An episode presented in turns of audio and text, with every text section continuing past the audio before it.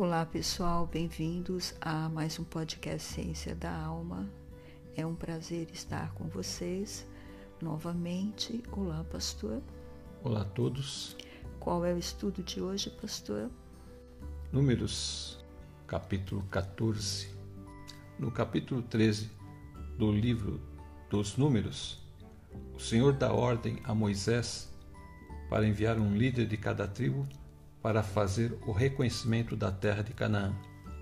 Eles vão e depois de quarenta dias voltam trazendo os frutos da terra e dizendo que a terra é maravilhosa, mas o povo é mais forte do que nós, as cidades são fortificadas e existem gigantes.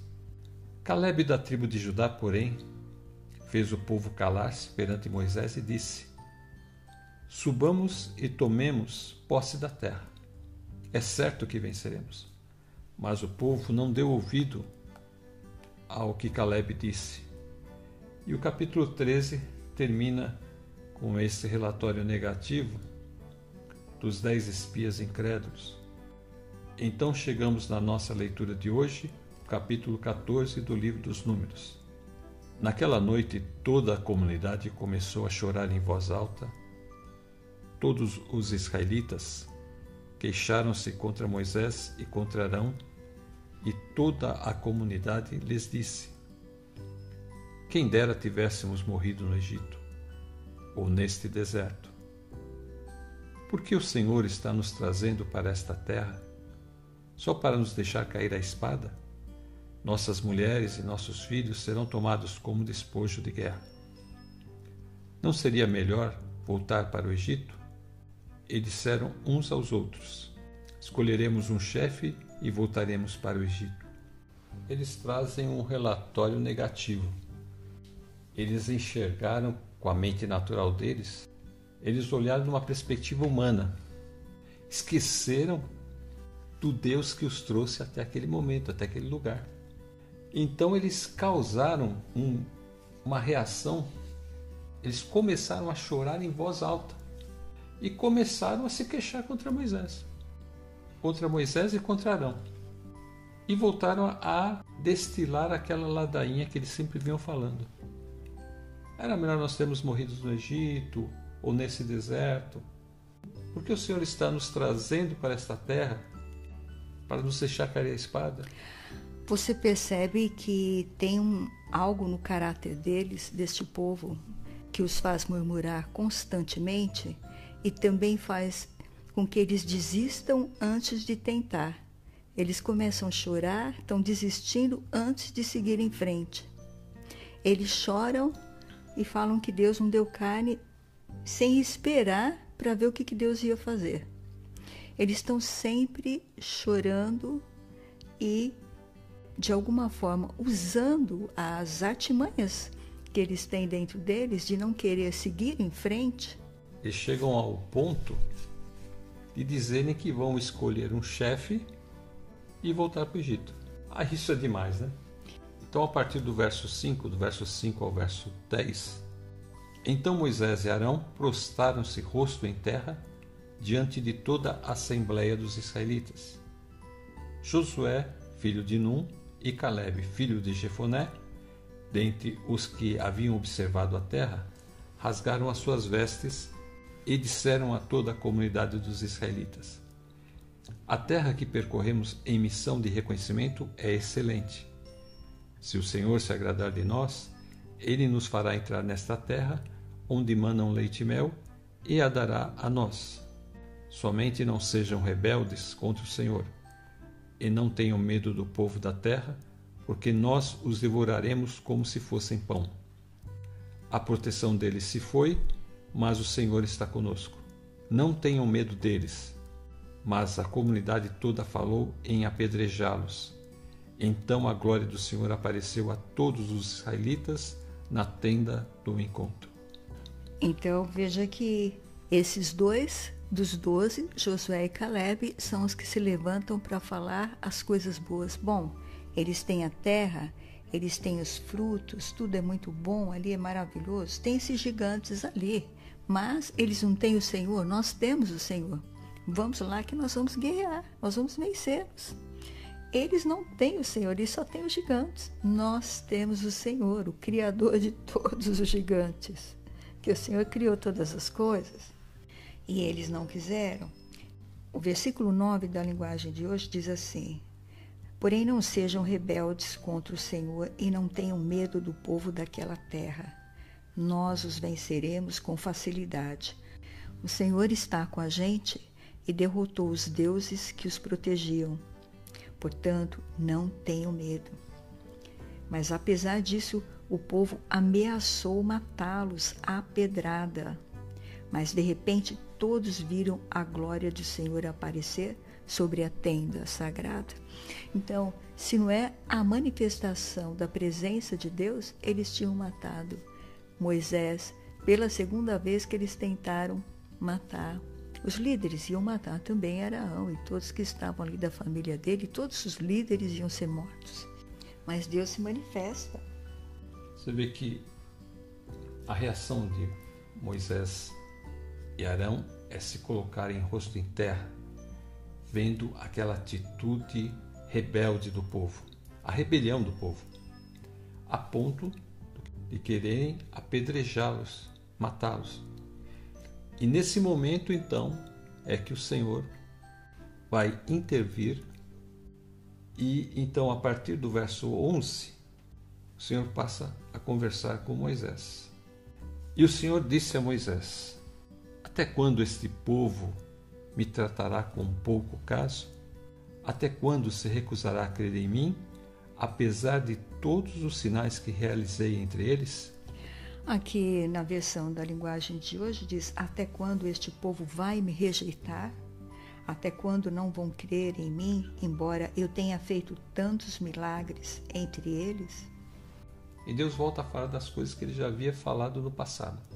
Queria destruir a nação, no verso 12, e que de Moisés ele faria uma nação maior e mais forte.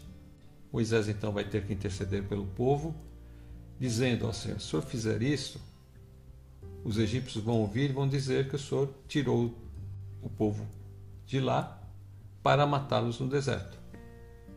Ele argumenta com Deus, ele começa a pedir para Deus que não olhe, porque senão eles iriam falar: olha, Deus não conseguiu levar a cabo a promessa que ele fez com este povo de dar a terra para eles.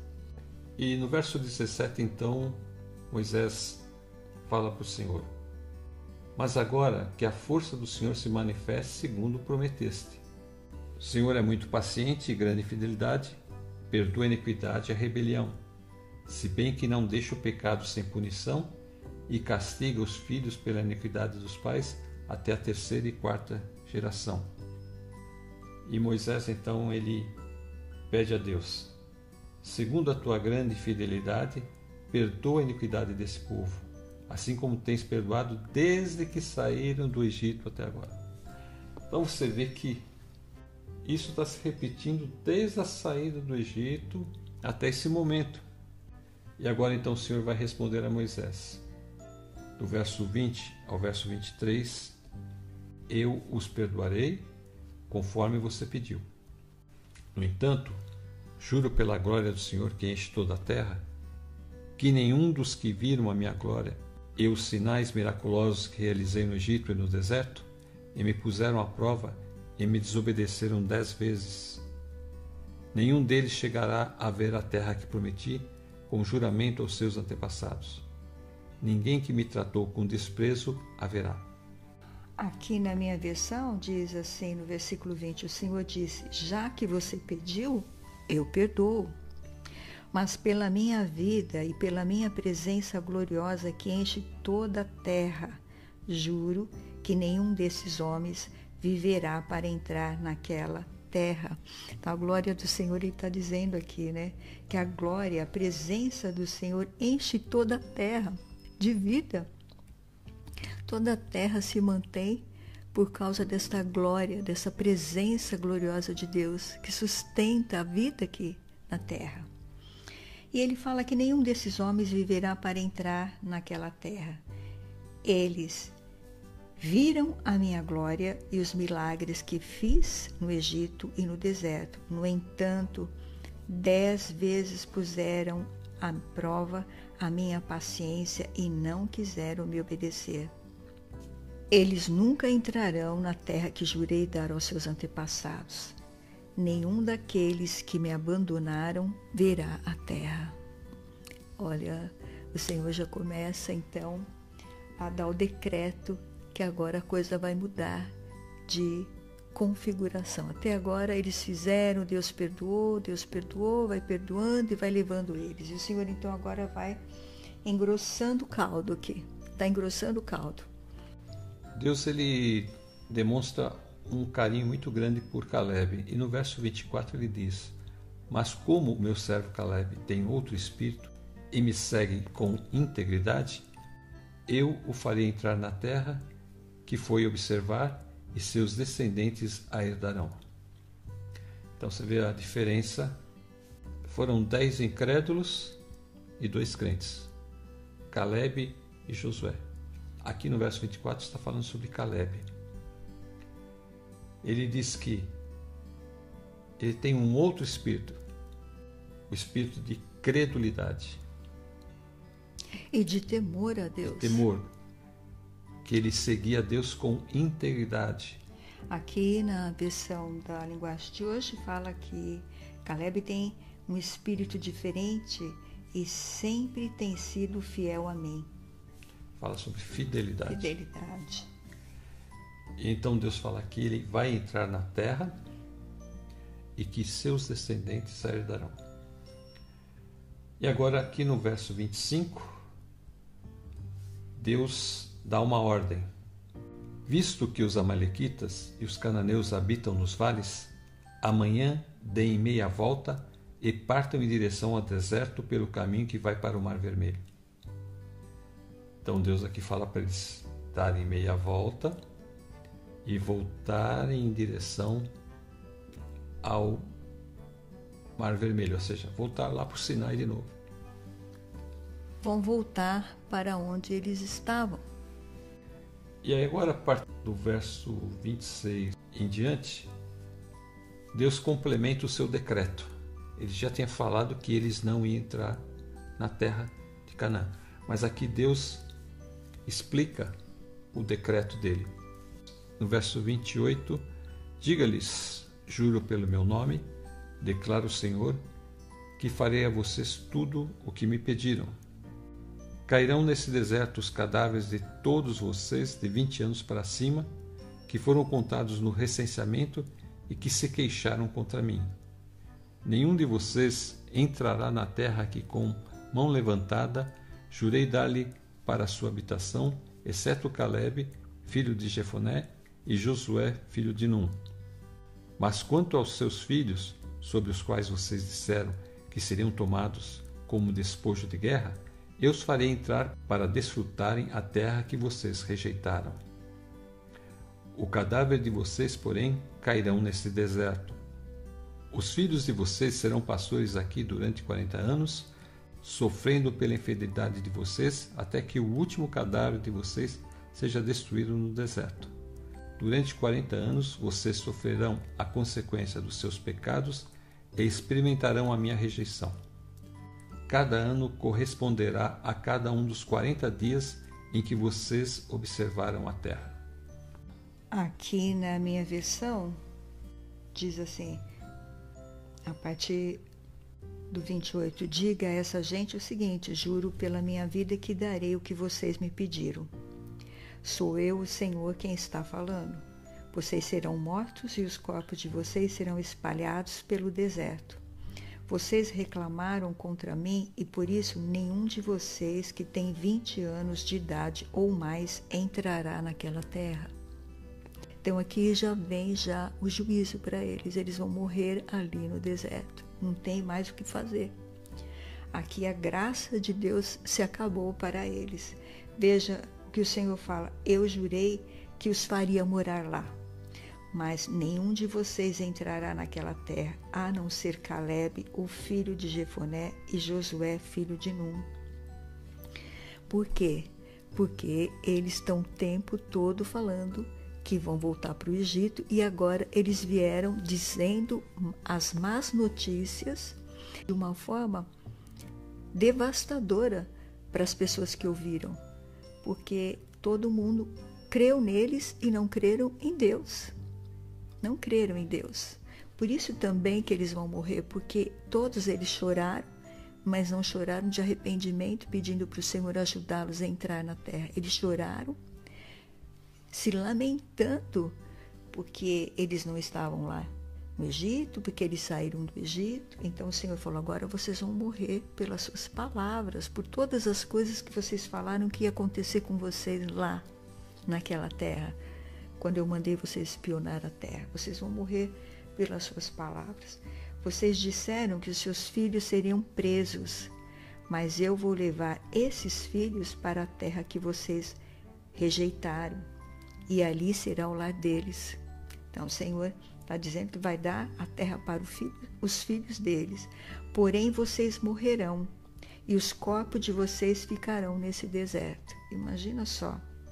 Onde os seus filhos vão caminhar 40 anos, os filhos vão ter que enterrar os pais neste deserto. Os filhos que acabaram de nascer vão estar com 40 anos quando eles, eles vão poder voltar para a terra novamente. Aqui, essas crianças são bebês e vão ter que ficar acompanhando esses pais morrendo, adoecendo nesse deserto, porque agora aqui eles vão estar sem a graça de Deus, sem a proteção, porque eles estão debaixo de juízo, já estão condenados à morte, à morte no deserto.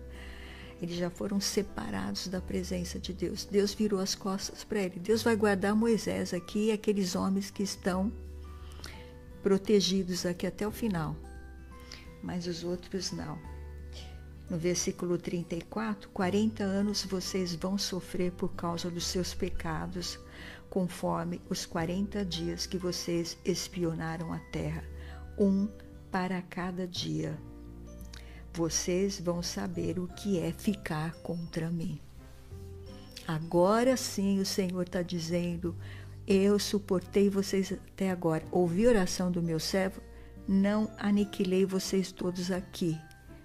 Por mim vocês morreriam agora. Eu fulminaria todos aqui com uma praga só e vocês desapareceriam da minha face. Só Moisés é que teria uma nova descendência, forte e muito mais poderosa do que vocês. Você vê que rapazes de 20 anos vão morrer com 60, vão morrer relativamente jovens. Moisés vai morrer com 120. Então esses rapazes, eles vão viver esses 40 anos, provavelmente vão adoecer e vão morrer ali no deserto. E aqueles que já estão com uma idade mais avançada também vão morrer durante esses 40 anos. Então é uma morte programada. O máximo que eles vão poder viver é mais 40 anos. De sofrimento. Agora é só sofrimento. Porque eles estão debaixo do juízo de Deus aqui. É porque agora, como eles já sabem que eles têm um prazo de validade, vamos dizer assim, aí a coisa. a pessoa pode perder, perder até o gosto pela vida. Né? Apesar que eles vão continuar vivendo. Mas eles não têm um futuro pela frente. A única coisa que eles têm agora são esses 40 anos, aqueles que viverem 40 anos, para poder desfrutar da sua família. E no verso 35, o Senhor arremata: Eu o Senhor, falei e certamente farei essas coisas a toda esta comunidade ímpia que conspirou contra mim. Encontrarão o seu fim neste deserto, aqui morrerão. Então aí Deus decreta, chama eles de ímpios, pessoas que estão afastadas de Deus. E pastor, Deus deu todas as chances para eles serem as melhores pessoas possíveis e eles escolheram ser as piores pessoas possíveis e vão morrer exatamente desta forma. E faz lembrar do capítulo 26 de Levíticos. O capítulo 26 fala sobre as bênçãos que Deus daria a eles se eles cumprissem aqueles mandamentos, aquelas palavras que o Senhor havia dado a Moisés. Eles teriam todas as bênçãos: água, terra, abundância de alimento, paz, segurança, paz, todas as coisas. Mas, devido a essas dez pessoas, esses dez espias incrédulos, que espalharam aquele relatório para o povo, dizendo: Nós não vamos conseguir, nós não vamos conseguir, nós não vamos conseguir. Eles querem nos matar, nos trouxeram aqui para a gente morrer. Maneira como eles encararam aquelas informações. Como, e, como eles entregaram as informações. E como eles comunicaram essa, essas informações, que foi o problema. Eles só viram a morte. Eles falaram: se nós entrarmos lá, nós vamos morrer. Eles não viram aquele Deus que estava amparando a eles desde que eles saíram do deserto um Deus poderoso que poderia, com apenas um sopro da sua boca, destruir todo aquele povo. Isso realmente é uma falta de temor a Deus. Eles estavam tentando a Deus, achando que Deus ia continuar aceitando suas queixas para sempre, sem fazer nada. Eles acharam que Deus ia continuar, que Deus tinha que dar tudo para eles e aguentar tudo que eles queriam falar para Deus. Não, Deus é isso, Deus é aquilo, Deus é que nos deixa assim. Então, eles usavam um jogo de palavras o tempo todo. Então, nesse verso 35, Deus dá um checkmate neles, já decreta a morte deles ali no deserto. Todos aqueles que foram recenseados de 20 anos para cima, com exceção de Caleb e Josué não vão entrar na terra. E aqueles espias também vão receber o seu juízo. Para você ver a gravidade da história que eles contaram. Foi tão grave a forma como eles contaram, por isso nós já vimos falando aos episódios passados tomar cuidado, temer a Deus com o que nós falamos para as pessoas e das pessoas, porque nós receberemos juízo de Deus pelas nossas palavras.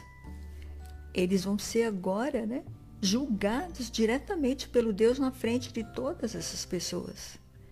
Essas essas dez pessoas que falaram dessa forma, porque parece que eles se uniram para trazer uma notícia com tal volume a ponto de fazer todo o povo ir contra Moisés e contra Deus.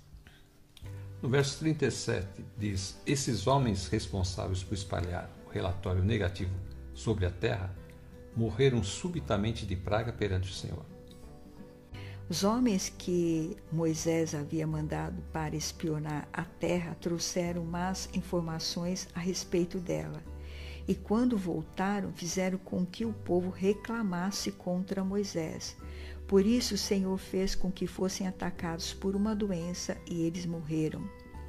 Dos doze homens que foram espionar a terra, somente Josué e Caleb ficaram vivos. Somente os dois crentes, os dois servos fiéis, crentes porque eles creram em Deus, creram no poder de Deus, temeram a esse Deus vivo e não falaram contra Deus. Tentaram dissuadir o povo de fazer o que era mal, para ver se ainda tinha uma chance, mas o povo não quis. Então o povo foi rejeitado. Que tristeza. No verso 39, quando Moisés transmitiu essas palavras a todos os israelitas, eles choraram amargamente. Primeiro choro, chorar por uma mentira não teriam condição de vencer. E aqui eles vão chorar por uma verdade, um decreto divino que diz que eles não vão entrar na terra. Por que, que eles não choraram pedindo forças para Deus.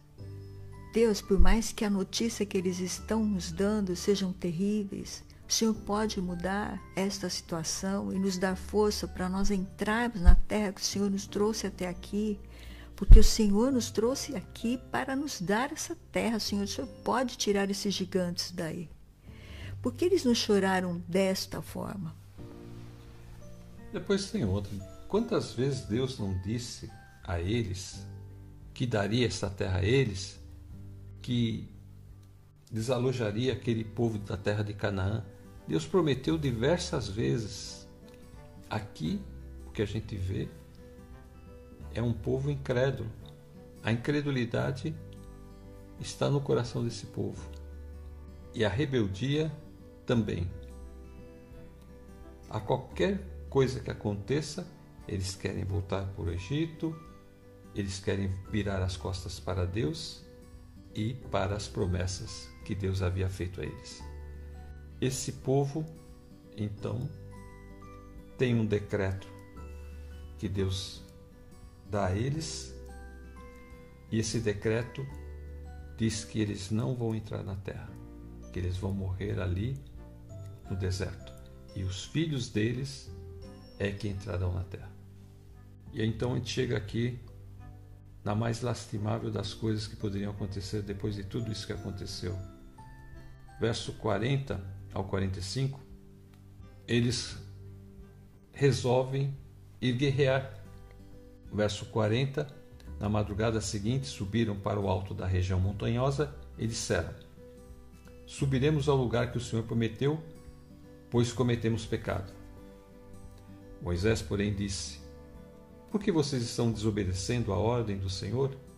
Isso não terá sucesso. Não subam, porque o Senhor não está com vocês.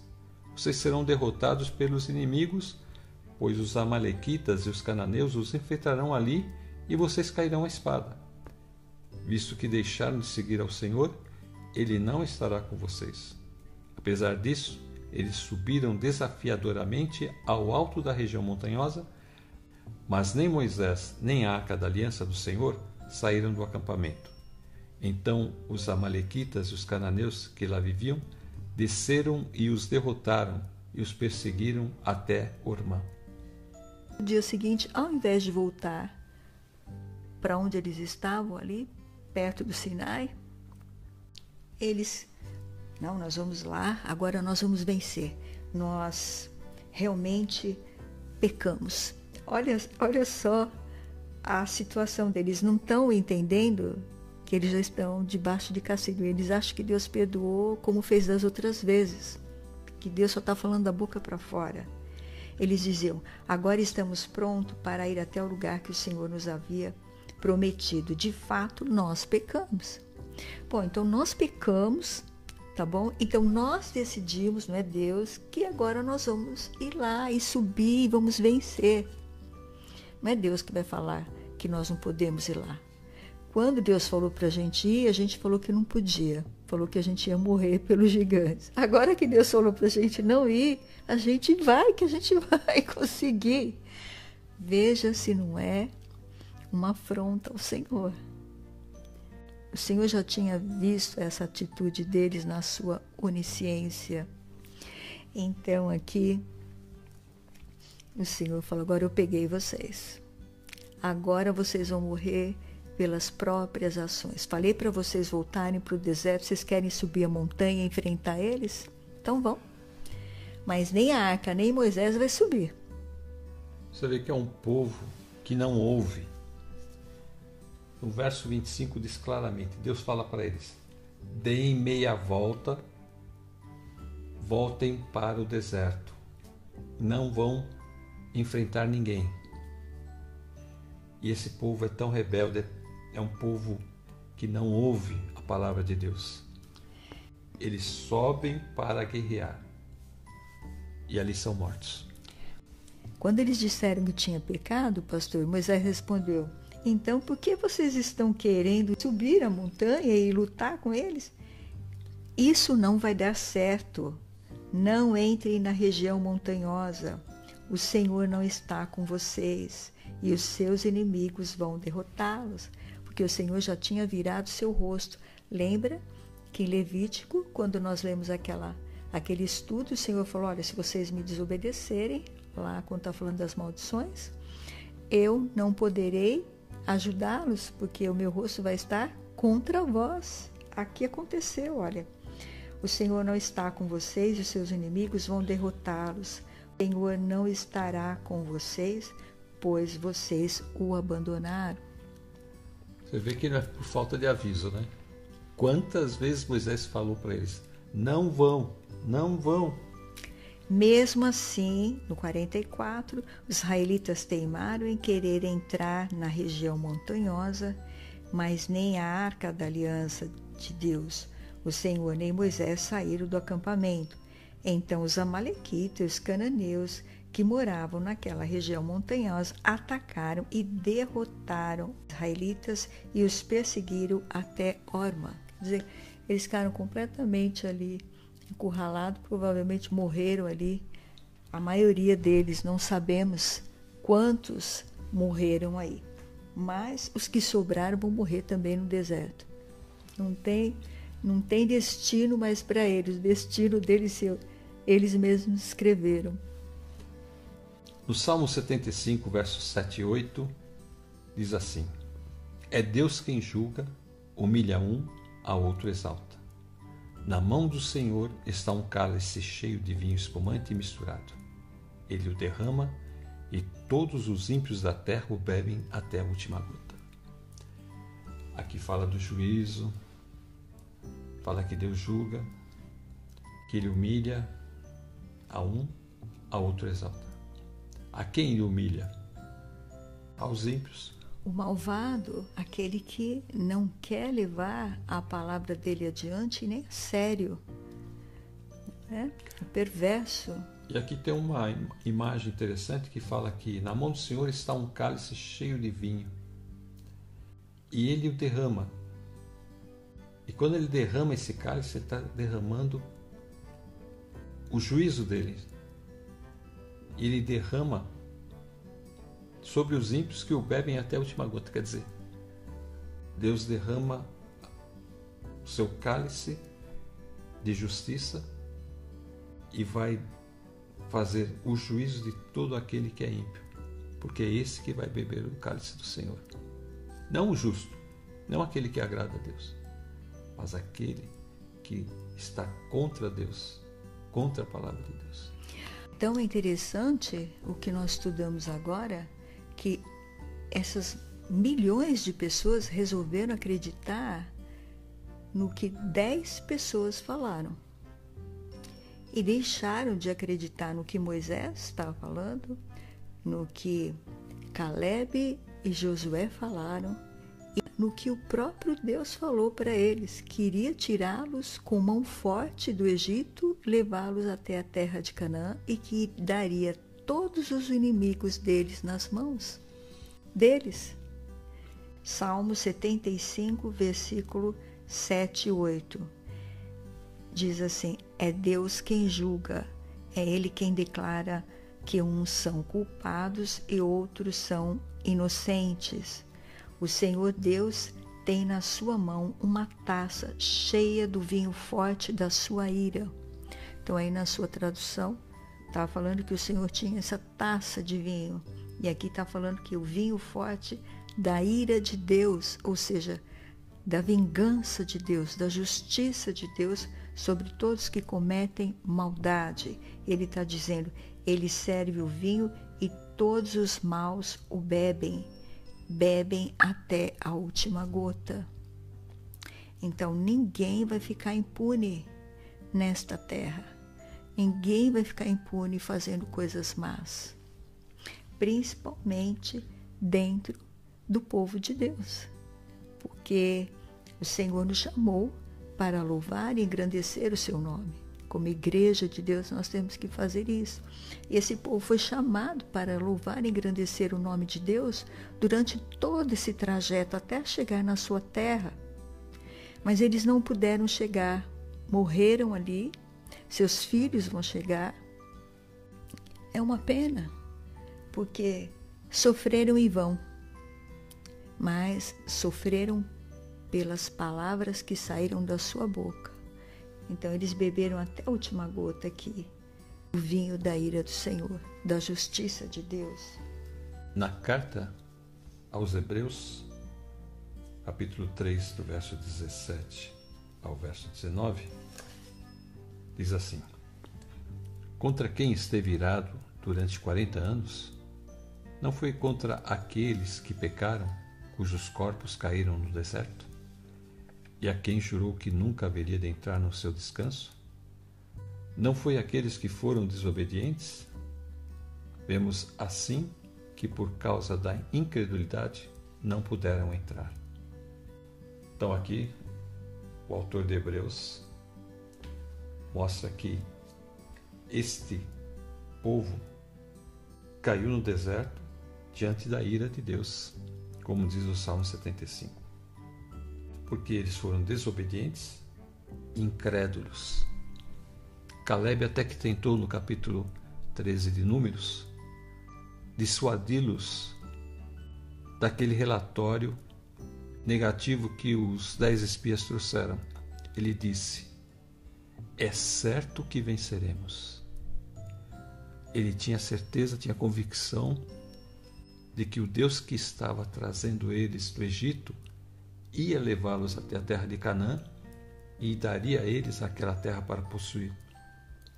Ele sabia, pelos olhos da fé, ele enxergava o Senhor dando a vitória nas batalhas ao povo de Israel.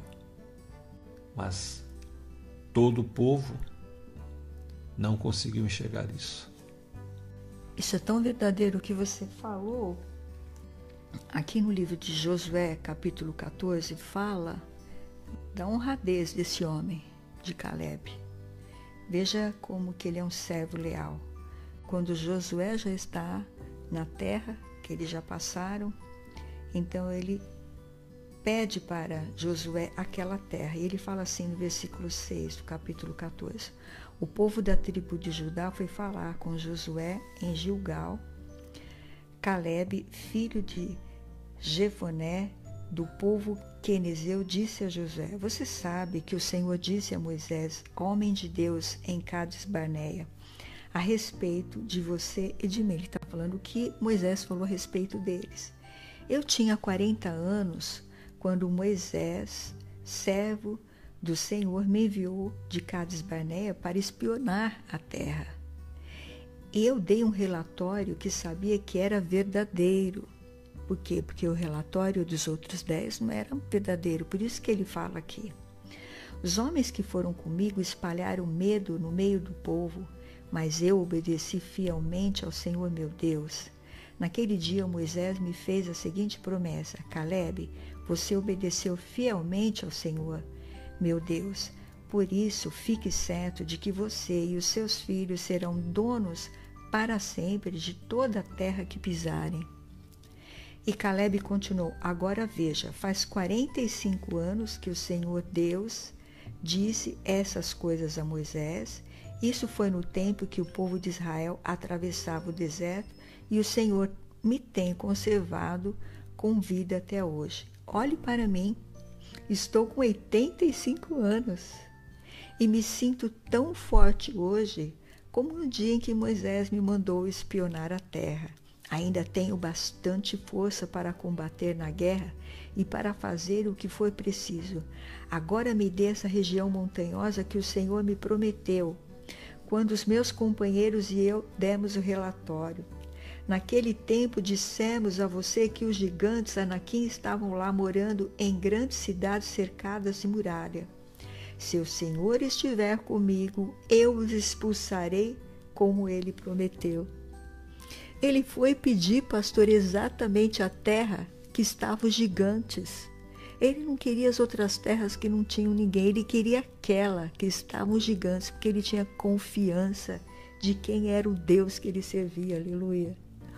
Ele falou: Me dá essa terra. Se o Senhor estiver comigo, eu os expulsarei como ele prometeu, como Deus prometeu. Aleluia. Então Josué abençoou a Caleb, filho de Jefoné, e lhe deu a cidade de Hebron para ser sua propriedade. Até hoje, Hebron pertence aos descendentes de Caleb, filho de Jefoné, do povo quenezeu, porque ele obedeceu fielmente ao Senhor, o Deus de Israel. E aqui ele dá mais uma explicação, ele diz assim: Antes disso, Hebron era chamada de Kiriat Arba, ou Kiriat Arba. Arba havia sido o maior dos anaquins. Então, esse Arba deu o nome da cidade ali para Kiriat Arba, porque ele era o maior gigante dos anaquins. A bênção é essa. Veja que ele não tinha medo dos gigantes, não. Deus é poderoso. Ele sabia que Deus era muito maior que qualquer gigante. Se o gigante Kiriat Arba era o maior, era essa a terra que Caleb queria. Se os anaquins eram os maiores gigantes, era essa a terra que Caleb queria, pastor. Então hoje os cristãos estão padecendo desta dimensão do poder de Deus, porque eles estão acostumados a ouvir a palavra de Deus de uma forma tão pequena, tão curta, que o Deus que eles veem é esse Deus pequeno e curto que não pode fazer nada. Parece que tudo que está ao nosso redor hoje é maior. Parece que tudo que está ao nosso redor é negro e vai vencer. A maldade está vencendo, as forças do mal estão vencendo, mas o maior gigante que existe nessa terra ainda é uma criação. O nosso Deus é o Criador.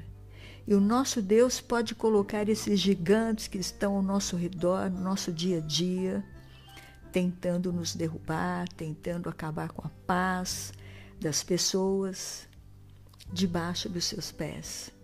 Nenhum gigante vai permanecer vivo diante do nosso Deus Todo-Poderoso, Criador dos céus e da terra, da qual ele falou aqui para Moisés: A terra está cheia da minha glória e a terra se mantém por causa da glória de Deus. Aleluia. Louvado seja Deus por um estudo tão maravilhoso. Que nós venhamos temer a Deus. Que nós venhamos a não fazer como este povo faz. A olhar para o mal e achar que o mal pode nos vencer. Pode vencer a Deus. Que o mal tem proeminência, o mal não tem. E as pessoas que fazem o mal vão tomar até a última gota do vinho da taça de Deus que está derramando sobre eles. Está derramando sobre eles. É aqui que nós cremos. Nós temos ouvido muitas notícias, e assim como o povo de Israel ouviu aqueles espias, nós estamos permitindo que essas notícias entrem no nosso coração e coloquem temor no nosso coração, nos apavorem.